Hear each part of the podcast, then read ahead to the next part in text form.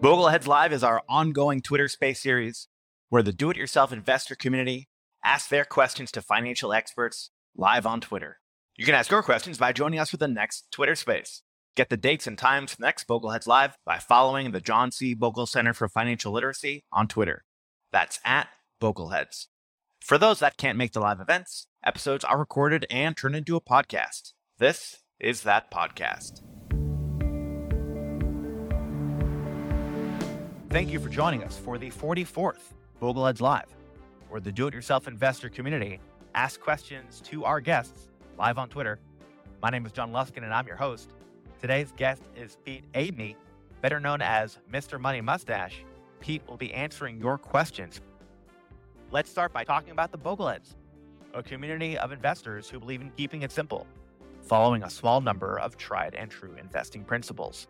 This episode of Bogleheads Live as with all episodes, is brought to you by the John C. Bogle Center for Financial Literacy, a 501c3 nonprofit organization that is building a world of well informed, capable, and empowered investors. Visit boglecenter.net to find valuable information and to make a tax deductible donation. Or you can jump straight to boglecenter.net slash donate. Before we get started on today's show, some announcements. Registration is now open for the 2023 Bogleheads Conference our 2023 conference will be held on October, Friday the 13th through Sunday the 15th in Rockville, Maryland.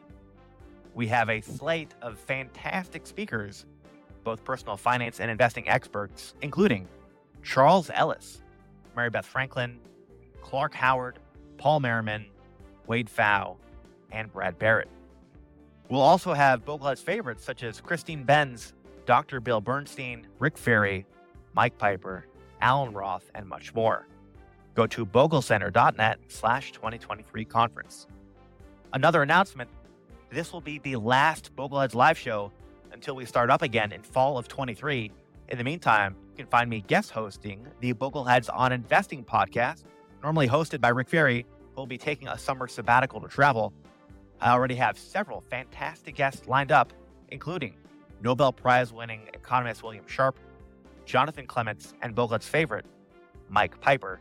Find that podcast on Apple, Spotify, Google, or wherever you get podcasts. Before we get started on today's show, a disclaimer this is for informational and entertainment purposes only and should not be relied upon as a basis for investment, tax, or other financial planning decisions. Let's get started on today's show with Pete. Pete, thanks for joining us today on Bogleheads Live let's start with our first live audience question. This one is from Tyler. You put up a post about self educating children and your own son. I know you've done interesting thing with his teaching and schooling. Now that your son is kind of almost done with traditional age of schooling, you know, 16, teenager or so, what's kind of your parenting take on looking back?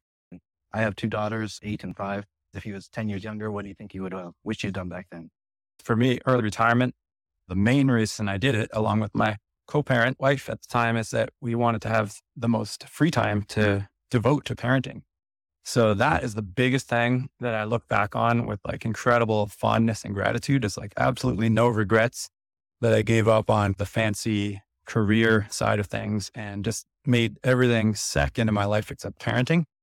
And even today, you know, like my son is with me this week and it's just so nice to have that free time and we can just go for a walk whenever we want or we can dive into some projects together, whatever that part's been amazing. And in a way, it helps with the kids' schooling too, because you're devoting so much time and energy. And if you've got a good education yourself and some curiosity, I think that rubs off on the kid.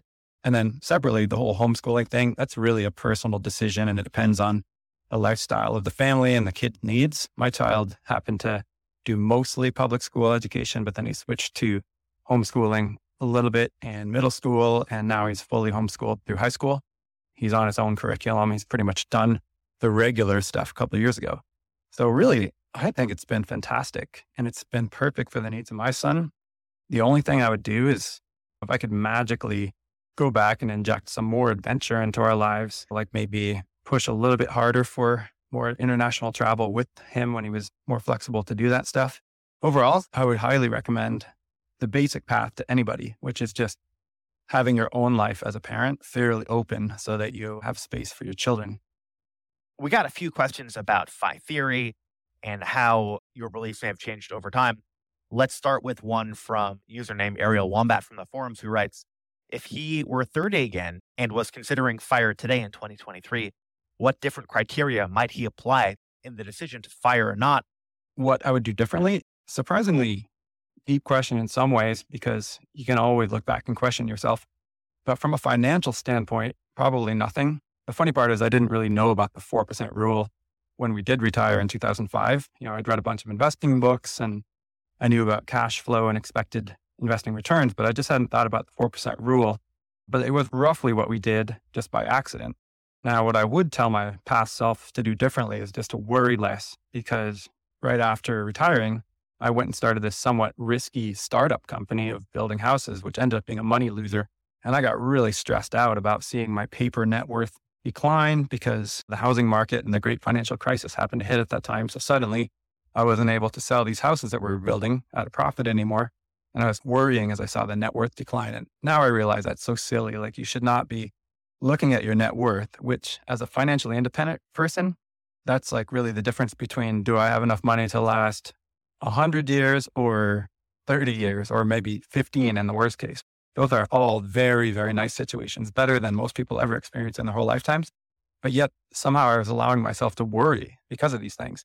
And really, in the long run, you're just like a boat on a big wavy ocean. Your fortunes go up and down and up and down. But as long as you're still in the boat and moving forwards, that's really what you should be shooting for is enjoying your life as it goes on. And it's a great thing to be early retired and not have to work and then have work as an option. And then a related question Do you think the future of the fire movement is bright? Do you think it's still a viable option? If so, why? And related questions from usernames Homestretch, the forums, and Cookie Dough, and username Do the Math. Does the future of the fire movement look bright? I think yes. 12 years on from when I started this blogging, I'm absolutely thrilled. There's something called the fire movement. I didn't invent this movement or the name. And that's actually a great sign that I didn't invent it because I think it means there's many other people involved and it has momentum of its own. It'll always be a viable option because all we're talking about is being slightly ridiculous with our spending decision. It's not really about early retirement. It's about more conscious spending and reducing waste. And that leads you to the option of early retirement. But even if you never retire or you never quite reach the level of wealth to retire early, it's pretty obvious. Just getting better at making the most of the money or income you do have is going to give you a better and less stressed out life. That's kind of a battle I fight all the time because there's always new people coming into the fire movement. They're like, well, retire early. I don't want to retire for this reason, or I can't, or what if this or that happens? I'm like, Shh, no, relax. Until you get to the moment of financial independence and possibly several years after that, you're not even thinking about literally quitting all forms of paid work. All I'm really trying to get people to do is look at the spending, and maybe start to optimize things and strip out things that cost you a lot and aren't giving you much life value. And that's been the whole point of my blog since the beginning. And then, of course, early retirement, that's really more like a marketing jingle. Everyone loves the idea of freedom. And that's the path that I chose to take. But it's really sort of a secondary thing. And you can get benefits from this stuff, whether you retire ever or not. You hit on a couple other topics that came up from the Bogleheads forums you mentioned the 4% rule. So I'm going to bring up a question that we got beforehand about just that. This question is from username Tiny House from the forums who asks, Do you still advocate for the 4% withdrawal rate? If so, why? And then related is a question from Harry Sit from Bogleheads Reddit who asks, It's been almost 20 years since you retired at age 30. How do you handle withdrawals from your portfolio for living expenses over these years? I certainly do still think the 4% rule is a really useful thing, but how literally you take it really should depend on how close you are to retirement and whether you're going to literally retire and never work again. So, for example, if you're early on in your career, I would think of the 4% rule as like a goalpost on the other side of the state that you live in, and you're running along through a bunch of fields, kicking the soccer ball, you know, working your way down the highways and through the fields. And you're not going to take a shot on goal at that point and wonder, like, is this going to be exactly straight? It's not until you get right to the end. And then you're like, okay, now I'm, let's say 40 years old and I have $1 million and my expenses are $35,000 per year, just to make some easy numbers. At this point, I would be trying to retire with what is a 3.5% withdrawal rate. Is that okay or not? And then you'd ask other questions like, well, 3.5% is a lot safer than 4%. So the chances are, yes, But let's say you're in some life situation, hypothetically, where you know you'll never make another dollar in the rest of your life. And maybe you have some medical conditions or you have people in your family that might need massive support from you. So your expenses might go up way in the future. In that situation, you might say, all right, well, 3.5 on my million dollar retirement fund is maybe a little risky. So I might want to have some backup plans. On the other hand, a lot of people do the opposite. They get to a certain point where the numbers look good and they've completely neglected the fact that they're probably going to get some social security income at some point in their lives. A lot of people in the United States have parents that are non zero wealth and they're eventually going to get some kind of inheritance. You should think of that as increasing your options. It allows you to have more of a safety margin later in life, even if it's 20 years from now. And then, okay, so that's the basic idea of the 4% rule. And if you really want to get into the weeds, which I know a lot of bogleheads do, I'm a big fan, if you're trying to fine tune it, of thinking about the CAPE adjusted, you know, cyclically adjusted price to earnings ratio version of the 4% rule, which really just means the more expensive the stock market is right now, the less you can expect in future returns on average, of course, because you're paying more for something. As it gets more expensive, like right now, I just looked it up. The CAPE ratio is something like 28. And that implies that the safe withdrawal rate is technically a little bit lower than 4% right now. It might be 3.5 if you are looking at today's prices of your investments. And you would just use that to fine tune and say, do I have enough or not? And you might need to work an extra year, but maybe not. So much stuff in your life changes beyond just your investment values that it's really one of the smaller factors, I would say, whether it's the 4% rule or the 3.5 or whatever. For those folks who want to learn more about sustainable spending in retirement, answering the question, how much can I spend? check out episode 35 of Bogleheads Live, where we interviewed Bill Bengen, creator of the 4% rule of thumb. In episode 37, we interviewed Christine Benz, who also looked at this question how much can I spend in retirement using a Monte Carlo simulation? And then in episode 41, we interviewed Derek Tharp, who talks about the pros and cons of those two different approaches. I'll link to those episodes in the show notes for our podcast listeners. I'm going to add Cody Garrett as the speaker. Cody Garrett is going to be speaker at the 2023 Bogleheads Conference. Go to boglecenter.net slash 2023 conference to register. How do you think about emergency funds differently before financial independence versus after you've reached financial independence? The word emergency fund, it's really a good concept for people who are really struggling with debt and cash flow problems, the type of situation where you have no savings and you have debt that you're trying to pay down, and you have an income that just barely covers your life expenses plus maybe some debt pay down. So, in that situation, if you have a sudden unexpected expense like $1,000 car repair or house repair, then you're not making your debt payments anymore, which can drive you back into debt. So that's like the real reason emergency funds are good for people in that life situation. Then the reason I've spoken out against it is as an early retirement saver, you're probably way past that point in life. And I talk about people who they can't even remember credit card debt if they ever had it, and hopefully no car loan. And then they've got monthly income maybe that greatly exceeds their spending. And then hopefully they also have a bunch of savings built up in your retirement account. And on top of that, in taxable accounts that are also targeted towards future financial independence. So in that situation, everything's an emergency fund, right? if you have a high income, then of course your next paycheck is your emergency fund because let's say your paycheck can be $3,000 and your expenses are 1500 for that period. Well, guess what? There's $1,500 to cover that unexpected $1,000 repair. You just cash flow it. And then presumably you also have a Vanguard account that might have like 10,000 up to multiple hundreds of thousands in it. So if an expense happens bigger than your next paycheck or whatever, then you can just draw out of that. In the case of not having the income, well, I'm assuming if you're financially established, then you also have some savings. And of course, you just withdraw some stuff if you need to. I'm also a big fan of having a line of credit, or nowadays I use a margin loan on my brokerage account. I don't really have emergencies in my life, but you know, I use it for emergency fund stuff like, oh no, I have to help a friend buy a house. So I need $200,000 to issue a temporary loan. And that's really great because you can pull out money which just starts accruing interest that you owe. And then when your friend pays you back or whenever you earn more money, you just pay that loan back. And you could always choose to sell more shares at that point. And then if all that sounds like crazy rich people talk and you're like, well, I don't have savings and emergency fund is good in that situation because if it's going to prevent you from having to go into high interest credit card debt, then yes, you should keep some cash for the day to day fluctuations. Just a quick follow up question. A lot of people leave their jobs at the same time that the market is having volatile moments. Would you still pull out of savings regardless of what the market's doing in that moment? Or is that where you'd switch to more of a line of credit?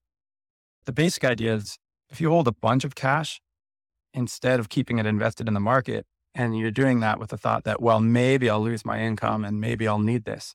And maybe the stock market will be down at that moment. So this cash will protect me from having to sell my shares at a discount. That's really a bet against the long term actions of the stock market, which is on average a losing bet.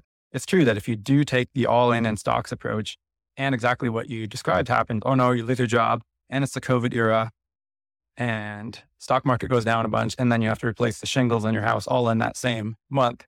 In theory, you would have to sell some shares at a lower valuation. And it's a risk and it really depends on how comfortable you are with risk. I'm pretty comfortable because I always just think about the long term statistics of everything. And I don't mind short term losses because I think in the long run, as long as I'm making reasonable decisions and betting on the same side as the house odds, then I'll be all right. But that is a big benefit of having some line of credit type stuff set up, line of credit or a margin loan on your brokerage account, because it really does give you more flexibility in those moments. Pete, I'm curious, have you ever looked at the fine print in that agreement with that brokerage? Are they able to pull that line of credit whenever they want, or is that yours forever? Are you always going to be able to access it in any situation? I just can't help but think about how some HELOCs got pulled during the great financial crisis, and do folks have a similar level of risk with the brokerage line of credits? So I did read as much as I could. You know, I read the whole brokerage account from my brokerage, which happens to be Interactive Brokers. There's a bunch of muddly stuff in there where they try to cover their asses just in case they want to change their policies. They're like, policies can change. But the real answer is you have to keep in mind that the stock market could drop down 50% on short notice. So I would advise you to think about what's the margin requirement even in that situation. And that's even worse if you have individual stocks, they could go down a lot. And then I've noticed interactive brokers for stocks that are really beaten down, they'll say, oh, by the way, we're changing our margin requirement on this stock. Whereas before you were allowed to borrow 50% of your balance. Now it's only 25 because we've noticed it's volatile. So if you were operating close to the limit in that situation, then what was a safe limit may suddenly be over the limit and they could force you to liquidate some of your shares at a loss. I'm a big fan of just taking it really conservatively. I hold a bunch of really stable index funds in my brokerage account, which means that they don't fluctuate a lot, which means they have a lower margin percentage requirement. And I believe it would just stay active forever. And now the only big problem is the interest rates can go up. Like the first time I used my margin loan account a couple years ago, it was like two or 3%. And now we're borrowing from the same account at like six point something percent. So as long as you're ready for that type of fluctuation, margin loan and brokerage is a great thing. Home equity line of credit is a close second. And I would say it's pretty rare those are going to get pulled in any normal financial situation. Just want to touch on something Pete mentioned. Index funds, certainly they can be less risky than owning individual stocks but we still have some risk when investing in index funds. As an example, we've had some companies quite recently disappear entirely. They were wiped off the map. The recent bank failures, Bed Bath and Beyond, those stocks have pretty much gone to zero. There's a lot of risk there. Now, alternatively, we can compare that in the worst case to a low-cost index fund. Now, for an all-stock fund such as the S&P 500, we can see while this certainly has never gone to zero, in the past, it has lost a lot of value during some risky times. We can take a look at the great financial crisis. We can see that the S&P 500 lost a little bit more than 50%, half of its value from the tail end of 2007 through March of 2009. So index funds can be less risky than individual stocks, but we still have a lot of short-term risk when investing. That's why it's important to have a long term approach. Pete, you touched on work optional, so let's pivot to that topic. This question comes from username Unwitting Gulag from the forums who writes Are there any circumstances in which a frugal, investment oriented person might nevertheless rationally choose to not retire and instead pursue a traditional nine to five through a conventional lifelong career. At Rick Ferri, for example, he likes to put his own spin on the FIRE acronym, usually financial independence, retire early. He likes to think of it as financial independence, remain employed. What are your thoughts on that? Sounds awfully simple. If you enjoy the job, then of course, why not keep it? My take on FIRE is not even really about necessarily early retirement. I still work. It's just very sporadic and random, not every day. And sometimes it's construction and sometimes it's blogging. I certainly don't have any interest in a nine to five job or anything with a schedule or requirements or deadline, but other people are different. And especially if you have a career that's meaningful to you, like whether it's a teacher, a doctor, or any of these other things that happen to feel like a useful investment of your time, I'm really happy for those people because it does make the financial thing even simpler to have this income constantly coming in.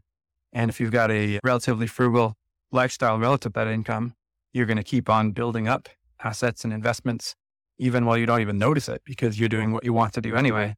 And that's a really great situation to be in. My only advice to a person like that is if you do keep accumulating money, just remind yourself how much it is and just keep asking yourself, am I doing the right thing given all these options open to me? Like, would I rather have a different job or should I be more generous with this money?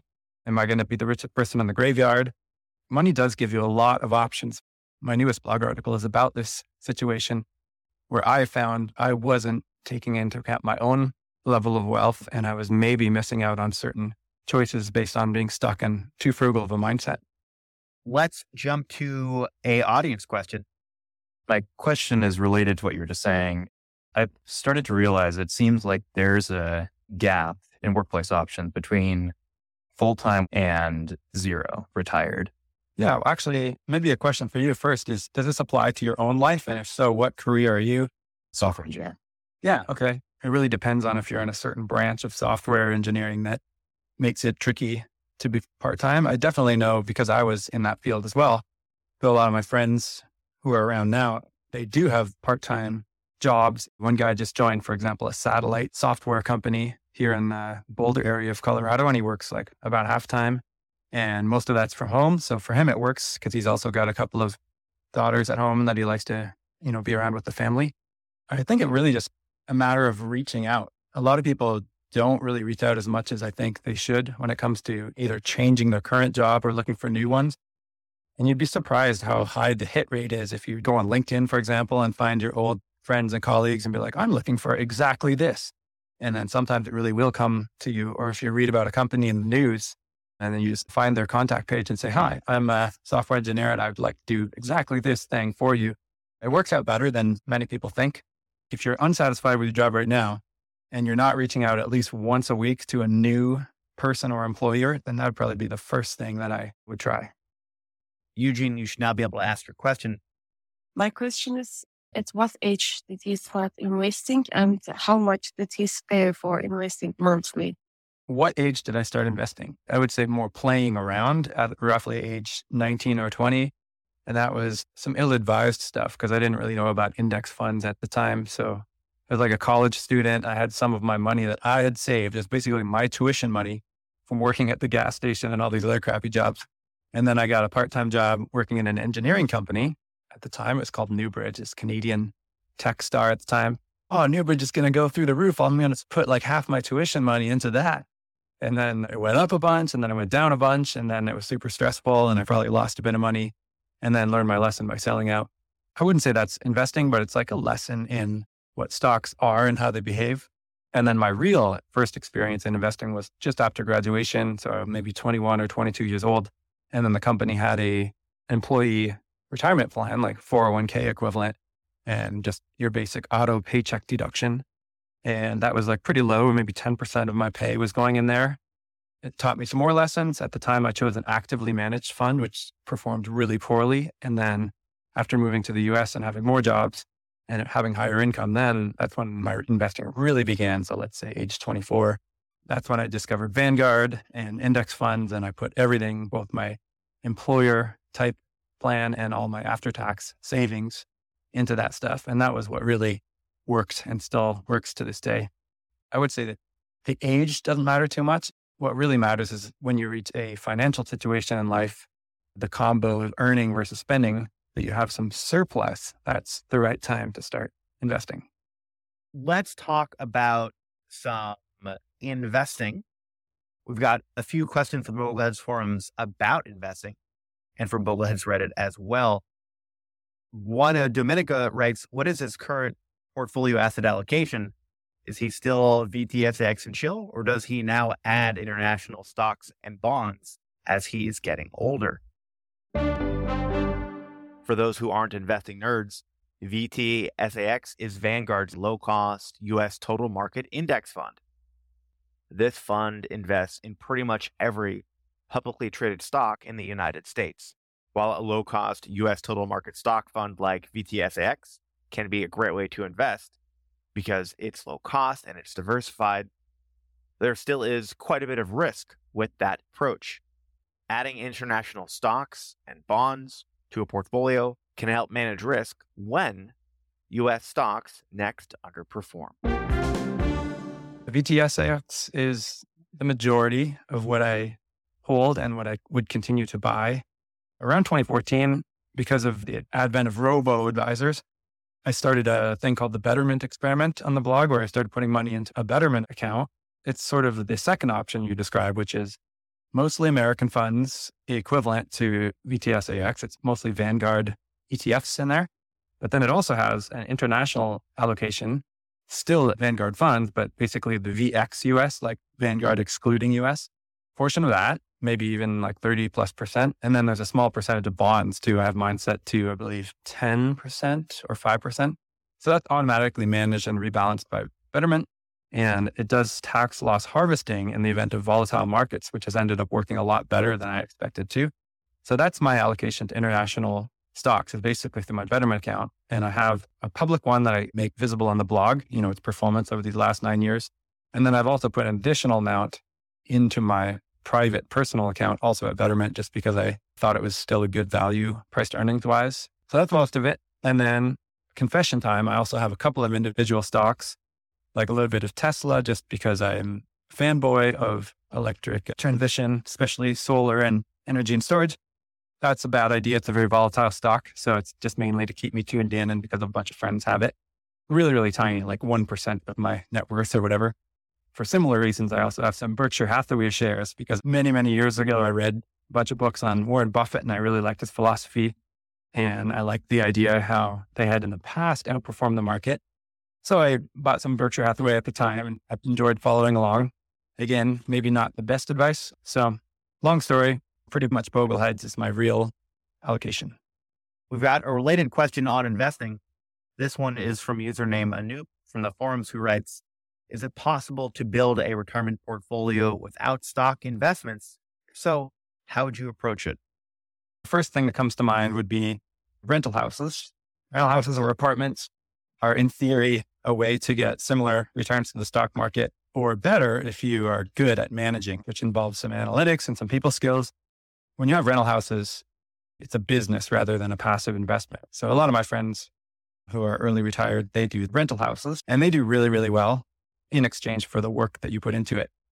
But aside from that, I don't really see anything nearly competitive with stocks. Like you can, of course, think about bonds or fixed investments.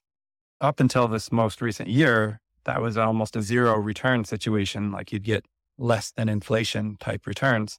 Now that the rates are a little higher, I guess you could just ladder up on a whole bunch of bonds and treasuries. And then in theory, you could set up income for life. You just might need a larger portfolio to get your income covered versus stocks, which I think still have a longer, higher long term expected return.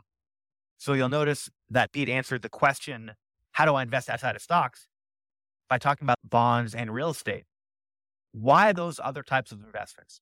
Well, those other types of investments have intrinsic value. That's a nerdy way of saying those things are in the business of generating cash. Pete didn't suggest crypto or gold or beanie babies or NFTs. And that's because you only make an investment return on those types of things if you can get someone to buy them back from you at a higher price. And what if that doesn't happen? That's why sticking with those investments that are in the business of creating money is a less risky approach when it comes to managing your wealth. I'm going to add Margaret as a speaker. Why do you think there's so many engineers in the fire community? First of all, among my own blog readers, there's a weird phenomenon that Paula Pant and I observe is that the audience often reflects the demographics of the creator or their blogger. So for me, there's a lot of white dude tech bros, for better or for worse. So that's like software engineers and people who work in Silicon Valley and men and women. But like when you look at my co working space, it does fit that demographic. And then meanwhile, Paula says, Oh, yeah, I end up with a lot of minority and non white women who come from lower income backgrounds who are fans of my podcast, which is exactly what her background was before becoming the afford anything creator and host. So that part is kind of funny. And then I imagine there's other people in other disciplines and other creators that have different audiences. Now, if these people are coming from Bogleheads and Reddit, that is also a relatively tech oriented and engineering oriented audience. That's just a guess at the reason. And the final one is maybe just that it's a little bit of a logic oriented and numbers based pursuit. This idea of investing and getting enough to invest so that you can quit working, not wanting to conform to social rules. That's kind of an engineering thing in general. That's my guess. I do hope it keeps spreading to more. And I'm trying to find ways and promote other writers and creators who are not like me so that the message can spread to people who are different because it benefits everybody, even if it currently interests engineers a bit more often. But I think everybody could benefit from having less stress around money. Let's move on to another question that we got beforehand from the Vildez forums. This one is from username Stoax, who writes, Ask him how inflation has affected his spending. When you're already living a frugal life, there is less waste to cut in an effort to offset inflation. I was watching my spending as inflation happened over the last year or two. I mean, the biggest thing I notice is certain food prices go up. Like I often marvel at how my son's favorite brand of take and bake pizza used to be $11 for a three pack of these pizzas, and now it's $16. I'm like, wow, that sounds expensive every time I toss it in the cart. So in theory, that's adding up to bigger numbers on my spending. But to be honest, I'm a little bit of a hippie and I don't track this stuff very much. I buy what I want to, and then the credit cards get auto paid from the bank account. And I've always felt like there's a bit of a surplus anyway. As long as you've designed your early retirement with enough surplus, then these fluctuations in prices probably shouldn't affect you too much. Because remember, in the long run, inflation is a neutral thing to a person who's living off investments because in theory, the companies that you own their earnings are going to go up in absolute dollars. I probably own shares in the company that made that pizza. So now their sales are higher and then their profits are a higher number, even if it's not a higher percentage profit margin because they're paying more for ingredients. And then that eventually feeds back into the nominal stock prices. So if you have a million dollars of shares and then there's 20% inflation across the entire country over the course of several years, your new shares should be worth about $1.2 million just because what inflation really is the devaluation of your currency by a small percentage. So it should be neutral. If you're holding a fixed asset like some cash under your mattress, that's when you really get concerned about inflation. And thankfully, since all of my money is in assets that keep up with inflation, whether it's like my house that I own or the stock investments, and then also like my little commercial building downtown where we run a co working space, those all just kind of float along top of the waves of inflation and prices. So I'm not really too concerned about it. If I did ever start running low on money, then I would consider like cutting back on things and try to become more frugal if I needed to. I'm going to add Yitzhak. You should now be able to ask your question.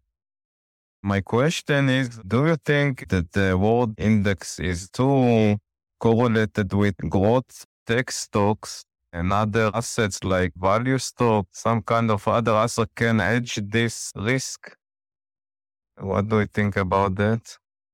The US index definitely became more tech heavy because the most valuable companies in the US happened to be tech stocks like Google and Apple.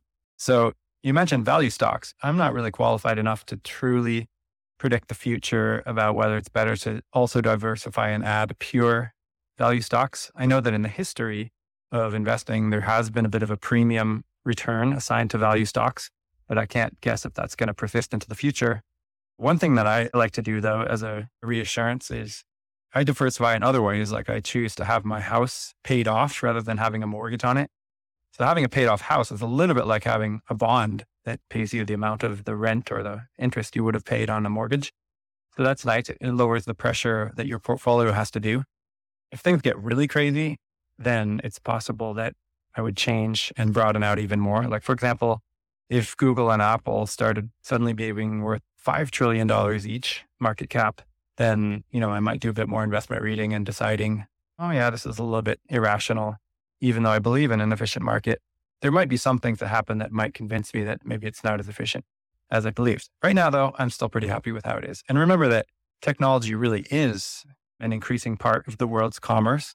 So it makes sense that technology companies would be a bigger part of the index as well, because the economy is digital. There's just a lot more money that goes into things like, for example, there used to be television cable companies that would make money from advertising, right? And now only a fool would spend a lot on TV advertising because the wealthier consumers are using Google and other online services.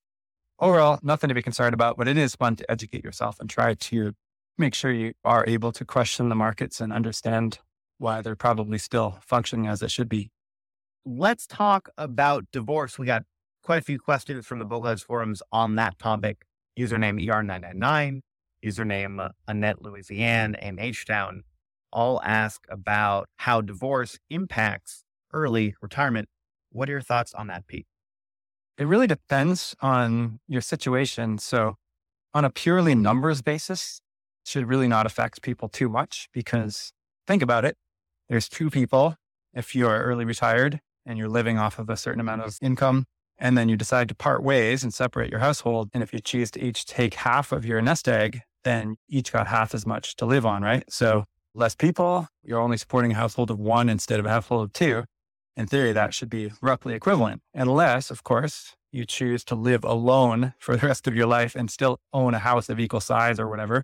In that case, you've increased your rent costs, but your food cost is still going to be lower. You'll just have one car instead of two or whatever.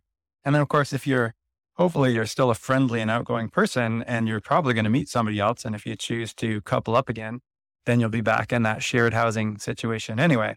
So I really don't think divorce is really that giant as an expense as people label it. On the other hand, if you have a bad divorce, you know, where you're actually paying lawyers to fight with each other and destroying assets. And I really hope that people can avoid that because it's a terrible thing. We didn't have any of that kind of fighting or lawyers in our split up. It was just an amicable separation of two households. And now we're just friends and co parents.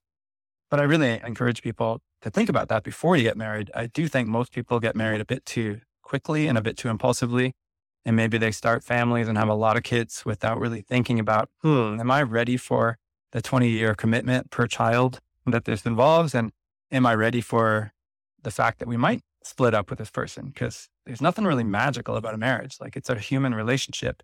And putting a government stamp of approval on it doesn't make it all that much more likely to last forever. So I would suggest always have a plan and don't make yourself financially dependent on another person if you can avoid it. You know, think ahead and make sure you're both equals in the relationship. And that really cuts down on the pain of an if possible divorce. And it makes you a lot less likely to fight in the event of a divorce because you no longer feel fear and scarcity about the future if you're deciding to separate your household. And I wish everybody best of luck, whether it happens or not to them. Hey, this one comes from username Watch Nerd from the forums who writes, How has he handled medical issues and insurance as he has gotten older. I will start with a disclaimer that this is a serious topic. And sometimes I've been accused of making too light of it myself because I've never had any medical issues myself, never had any expenses or needed care or medications or anything. The quick answer for myself is I use a subscription to a direct primary care, basically a concierge doctor, which sounds fancy, but it really only costs $107 per month. And what that gets me is full on access, including like text message, phone calls, and in person visits to a local doctor. So that takes care of anything like if I need stitches for an injury or prescriptions or diagnosis for a lot of stuff. And then in the event of catastrophic stuff, like a big accident or if I had like a chronic disease, then I carry a second thing with one of these health share providers. challenging with health sharing organizations is that they are not insurance. That means these organizations don't have to reimburse you for medical expense if they don't feel like it. Although health insurance can be more expensive, it might be the better option to protect you in that worst case. In the show notes for our podcast listeners, I'll include a couple resources. One is a very crass but very entertaining breakdown by John Oliver of Last Week Tonight, talking about some anecdotal observations about why health sharing organizations may not protect you in that worst case. And then I'll also link to a Bogleheads chapter series video on YouTube that discusses healthcare options in early retirement. But I'm also just really, really focusing on stuff I can control. So ever since I was 16 years old, I've always done all the stuff you're supposed to do, like sleep well and minimize stress and do weight training and walking every day and eat well and minimize alcohol. And I think of health and fitness as kind of my number one job in life is to be like as healthy as possible. And even though that's not going to guarantee that you have no medical problems, it really, really tilts the deck in your favor. Anyone who's not a total health nut, try to find a way to convince yourself to be a total health nut, because that's really your biggest job as a human is to keep your body in tip top shape. And then everything else falls into place a lot better if you're doing that first. Pete, this one comes from username below average from the forums, who writes, I would like to know how you was able to successfully create a car free city in Longmont, Colorado. Oh man, I wish this was an accurate question because I have not created any such thing. But the good part is I still managed to barely ever use a car within city limits. There's always a way to bike, even if you supposedly live in a car based city. And I encourage other people, if you're still like able bodied and able to ride a bike, to try to adopt this mentality a little bit. But perhaps the confusion of this person is I did recently visit possibly the United States' first car free community in the last 150 years. And that's this thing called Culdesac in Tempe, Arizona. So I became sort of internet friends with the founders. And now that they've built out the first big phase of it, it's kind of a really neat place. It's really just a, an apartment complex for now, but it's a thousand plus people living in this area where everybody's pretty much car free and they have ride shares and e bikes instead. And it's right on the light rail system. And I'm considering going to live there during this next winter as like my snowboard thing. So I'll have a lot more to report on car free communities after that. Pete, here is a question from a San Diego fire meetup. And the question asked about the FI dating app. The user writes, All the girls want the juicy details. For anyone who hasn't heard of this, there's a website called firedating.me and a couple months ago, I went on Paula Pant's podcast to try to sort of lament and suggest that, hey, we need more people on this thing. Cause like I happened to find myself single earlier this year. And then I was like, hey, I can finally try fire dating like I was, I've been wanting to do because I've known of its existence for a couple years. I went on there and I found it's a great site and the people on there look great. It's just not enough of them. Like everybody, there's approximately 10,000 users, but they're scattered across the world, mostly in the US and Europe. So it just needs more people to sign up. So I've been kind of promoting it a little bit. But I suffice it to say, I really encourage anybody who is single and looking for a smart with it person to sign up for fire dating and help make the platform better. And hopefully you'll have some wonderful luck on there. Pete, that is going to be it. Looks like we're out of time today. Are there any final thoughts before I let you go? Not really on the questions in particular. I really enjoyed all the questions that people sent in. We only covered a small fraction of them on here, but it really warmed my heart to see so many thoughtful people sending in questions. I didn't know there were that many people still out there watching and listening. So I'm glad to see you all out there, mustachians. So thank you very much. Well, folks, that is going to be all the time we have for today. Thanks to Pete for joining us today. Thank you for everyone who joined us for today's Bogleheads Live. Some announcements Registration is now open for that 2023 Bogleheads Conference, so check that out, boglecenter.net slash 2023 conference. Check out resources of the Bogle Center before our next episode when we resume in fall of 2023. A wealth of information for do-it-yourself investors at the John C. Bogle Center for Financial Literacy at boglecenter.net, bogleheads.org, Bogleheads Wiki, Bogleheads Twitter, the Bogleheads YouTube channel, the Bogleheads on Investing podcast, which I will be the guest host for. for summer, normally Rick Ferri is that host. Bogleheads Facebook, Bogleheads Reddit, the John C. Bogle Center for Financial Literacy on LinkedIn, and local and virtual chapters. For our podcast listeners, if you could please take a moment to subscribe and to rate the podcast on Apple, Spotify, or wherever you get your podcasts, and please write a review. Thanks to everyone who rated it. Writing a review would also be amazing. We're now up to 36 ratings, but only six reviews. So please take a moment to do both. That'll help more people find this resource for do it yourself investors. Our latest is a five star review from Chris Senche, who writes This podcast is essential for the individual investor. Great guests that always provide useful advice for typical Boglehead investors trying to do it themselves and not get taken advantage of by Wall Street. Thank you for that kind review. And also thank you to Barry Barnett for helping out with the show and Nathan Garza and Kevin for editing the podcast. And a final thank you to Jeremy Zook for transcribing podcast episodes. I could not do it without all their help. Finally, we'd love your feedback. If you have a comment or guest suggestion, tag your host at Jon Luskin on Twitter. Thank you again, everyone. Look forward to seeing you all again in the fall of 2023 for the next Bogleheads Live. Before then, I will see you on the Bogleheads on Investing podcast through summer. Until then, have a great one.